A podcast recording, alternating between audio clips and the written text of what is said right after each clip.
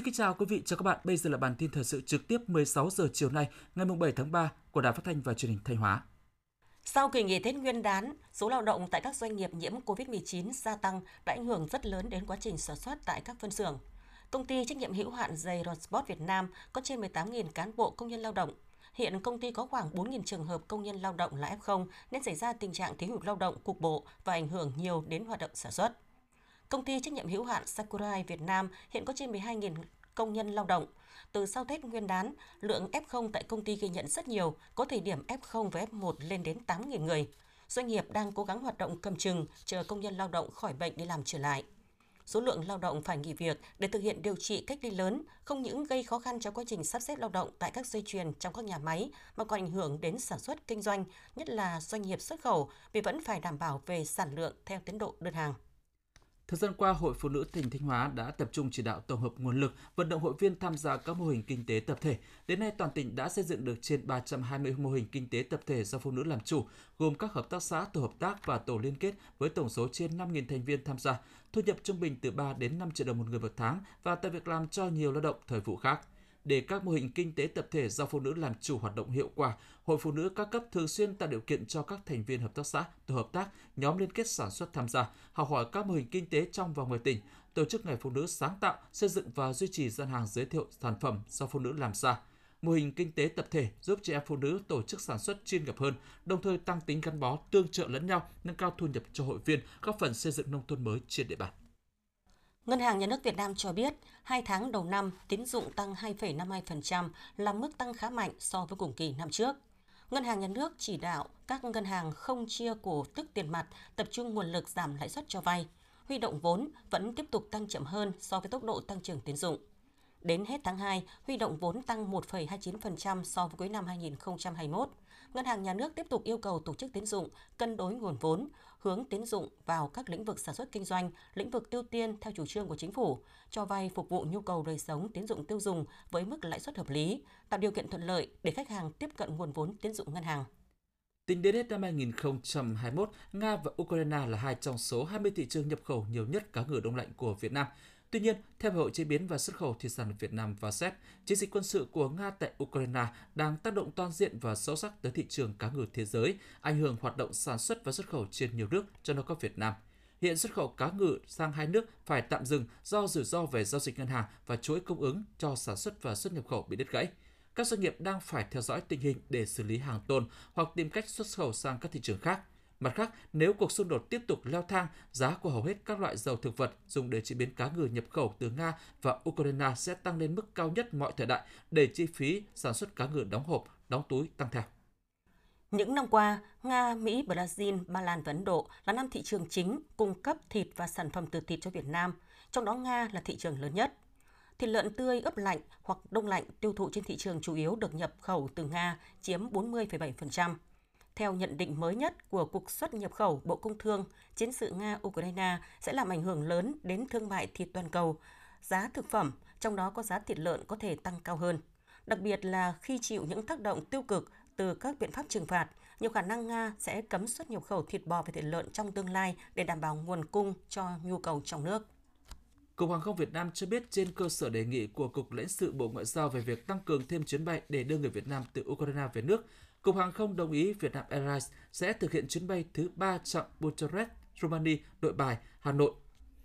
Và đây là vấn đề đồng ý của Cục Hàng không Việt Nam dành cho Vietnam Airlines. Thêm 3 chuyến bay, thêm chuyến bay thứ 3 sơ tán người Việt Nam tại Ukraine về nước vào ngày 10 tháng 3. Lãnh đạo Cục Hàng không Việt Nam cho biết hiện nay hãng hàng không Vietjet, Vietair cũng đang mong muốn được thực hiện chuyến bay đưa người Việt Nam tại Ukraine về nước. Tuy nhiên, do Vietjet Air chưa xin kịp giấy phép bay khu vực châu Âu cho máy bay mới A333 của hãng nên chưa thể thực hiện được chuyến bay. Vì vậy, Cục Hàng không Việt Nam đề nghị Việt Nam Airlines thực hiện chuyến bay thứ ba này.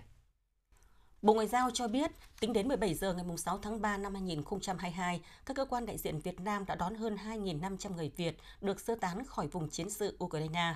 Trong đó, hơn 1.700 người tại Ba Lan, 290 người tại Hungary, khoảng 600 người tại Romania và hơn 40 người tại Slovakia. Các cơ quan đại diện Việt Nam đã hỗ trợ các thủ tục và giấy tờ cần thiết cho bà con nhập cảnh, quá cảnh và phối hợp với các nhà chức trách địa phương, các hội đoàn người Việt ở sở tại đón, thu xếp phương tiện đi lại, chỗ ăn ở tạm thời và vật dụng thiết yếu cho bà con.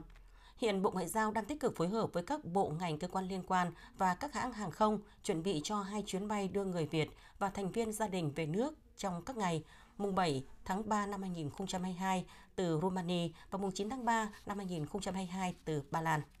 Trong đề xuất vừa gửi Ban chỉ đạo phòng chống dịch quốc gia, Bộ Y tế đề nghị người có kết quả xét nghiệm âm tính với SARS-CoV-2 bằng phương pháp real-time PCR hoặc real-time LAM trong vòng 72 giờ hoặc xét nghiệm nhanh kháng nguyên trong vòng 24 giờ, trừ trường hợp trẻ em dưới 2 tuổi trước khi xuất cảnh về Việt Nam trong 24 giờ đầu kể từ khi nhập cảnh, người nhập cảnh thực hiện xét nghiệm SARS-CoV-2 trừ trẻ em dưới 2 tuổi. Trường hợp kết quả xét nghiệm âm tính thì được rời khỏi nơi lưu trú nhưng phải thực hiện nghiêm khuyến cáo 5K và các biện pháp phòng chống dịch khác của địa phương. Nếu kết quả xét nghiệm dương tính thì phải báo cáo ngay cho cơ quan y tế địa phương để được hướng dẫn xử lý kịp thời theo quy định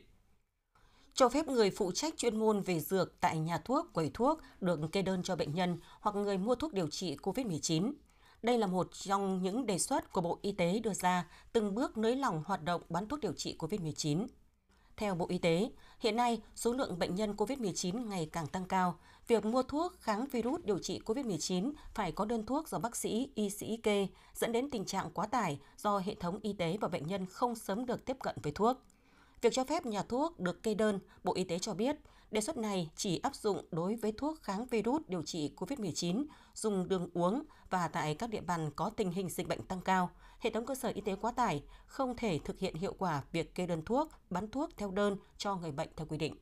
Sau thời gian cháy hàng tăng giá kit xét nghiệm nhanh COVID-19, đến thời điểm cuối tuần vừa qua, tại một số cửa hàng ở Hà Nội, giá mặt hàng này đã bắt đầu hạ nhiệt. Tại nhiều nhà thuốc, kit xét nghiệm nhanh COVID-19 xuất xứ từ Hàn Quốc được bán với giá dao động từ 65.000 đồng đến 70.000 đồng một kit, không còn tình trạng người dân xếp hàng mua kit xét nghiệm. Trong khi trước đó mức giá dao động từ 95.000 đồng một kit, trên chợ mạng, nhiều tiểu thương đang bán xả hàng với giá rẻ hơn gần một nửa so với tuần trước đó. Hiện nay, gần 50% cơ sở giáo dục tại thành phố Hồ Chí Minh thiếu nhân viên y tế trường học chuyên trách. Do đó, giáo viên vừa làm chuyên môn vừa kiêm nhiệm gây khó khăn cho việc thực hiện phòng chống dịch tại các đơn vị. Để khắc phục tình trạng trên, Sở Giáo dục và Đào tạo đề nghị Hội đồng nhân dân thành phố Hồ Chí Minh quan tâm đến chế độ chính sách cho đối tượng là giáo viên phụ trách công tác tư vấn tâm lý, nhân viên y tế trường học nhằm tăng cường lực lượng phục vụ công tác phòng chống dịch COVID-19 và chăm sóc sức khỏe học sinh. Phụ nữ là một nửa thế giới, nhận xét ấy cũng phần nào muốn khẳng định thêm sức mạnh tiềm ẩn của họ. Và lẽ tự nhiên trong xã hội hiện đại, phát triển văn minh thịnh vượng, phụ nữ luôn được xã hội tôn trọng thông qua nhiều hoạt động mang ý nghĩa chính trị tinh thần. Việt Nam sau hơn 2 năm với 4 làn sóng dịch COVID-19, mọi người cảm nhận đầy đủ thực tế hơn về những vấn đề mang tính xã hội, trong đó có phụ nữ đảm nhận vai trò làm vợ, làm mẹ, làm công việc xã hội phân công, mưu sinh trong cuộc sống đời thường. Trong những ngày này, cho dù dịch bệnh COVID-19 vẫn còn, ước mong một thế giới hòa bình còn giang dở, song trên khắp mọi miền đất nước cũng như trên toàn thế giới vẫn ngập tràn cử chỉ thiết thực, văn minh, văn hóa sâu sắc, tươi đẹp, biểu lộ tình cảm riêng chung với những người phụ nữ mà mình yêu thương trân quý qua những lời cảm ơn, lời chúc mừng, những bông hoa tươi mát, ngát hương, muôn sắc, qua nụ cười, ánh mắt tràn ngập niềm vui hạnh phúc để chúng ta cùng tin vào tương lai cuộc sống tốt đẹp đang đón chờ phía trước. Liên đoàn Lao động Thành phố Hồ Chí Minh cùng quận 6 vừa tổ chức chương trình Tháng 3 yêu thương dành cho nữ giới nhân kỷ niệm 112 năm Ngày Quốc tế Phụ nữ mùng 8 tháng 3 và 1982 năm cuộc khởi nghĩa Hai Bà Trưng. Theo đó, các nữ cán bộ viên chức lao động tham gia chương trình được tư vấn khám sức khỏe miễn phí như đo huyết áp, khám nội tổng quát, xét nghiệm đường huyết, tầm soát viêm gan siêu vi B, tầm soát lấy dấu ấn ung thư gan, soi mạch máu, tầm soát nguy cơ tai biến đột quỵ, chụp X quang phổi, kiểm tra sức khỏe hậu COVID-19. Riêng các trường hợp nữ cán bộ viên chức lao động bị mắc COVID-19 có hoàn cảnh khó khăn còn được trao tặng quà gồm các nhu yếu phẩm, hàng hóa tiêu dùng thiết yếu. Thủ tướng Chính phủ vừa phê duyệt chương trình giáo dục lý tưởng cách mạng, đạo đức lối sống văn hóa cho thanh niên thiếu niên về nhi đồng trên không gian mạng giai đoạn 2022-2030. Mục tiêu của chương trình nhằm nâng cao hiệu quả công tác giáo dục lý tưởng cách mạng, đạo đức lối sống văn hóa cho thanh niên thiếu niên nhi đồng trên không gian mạng, qua đó góp phần xây dựng thế hệ trẻ có lý tưởng cách mạng, bản lĩnh vững vàng, giàu lòng yêu nước, có tri thức văn hóa, có ý thức tuân thủ pháp luật, trách nhiệm với cộng đồng, có ước mơ hoài bão, khát vọng và kỹ năng hội nhập quốc tế trong thời kỳ kỷ nguyên số. Chương trình cũng hướng đến việc hình thành và phát triển trong thanh thiếu nhi các kỹ năng nhận diện xử lý, làm chủ thông tin và các công cụ phương tiện kỹ thuật trong hoạt động giáo dục lý tưởng cách mạng, đạo đức, lối sống văn hóa trên không gian mạng. Chương trình đề ra 14 chỉ tiêu cụ thể, 7 nhóm nhiệm vụ, giải pháp để thực hiện được mục tiêu này. Quý vị và các bạn vừa theo dõi chương trình thời sự trực tiếp 16 giờ chiều nay của Đài Phát thanh và Truyền hình Thanh Hóa. Xin được cảm ơn và kính chào tạm biệt.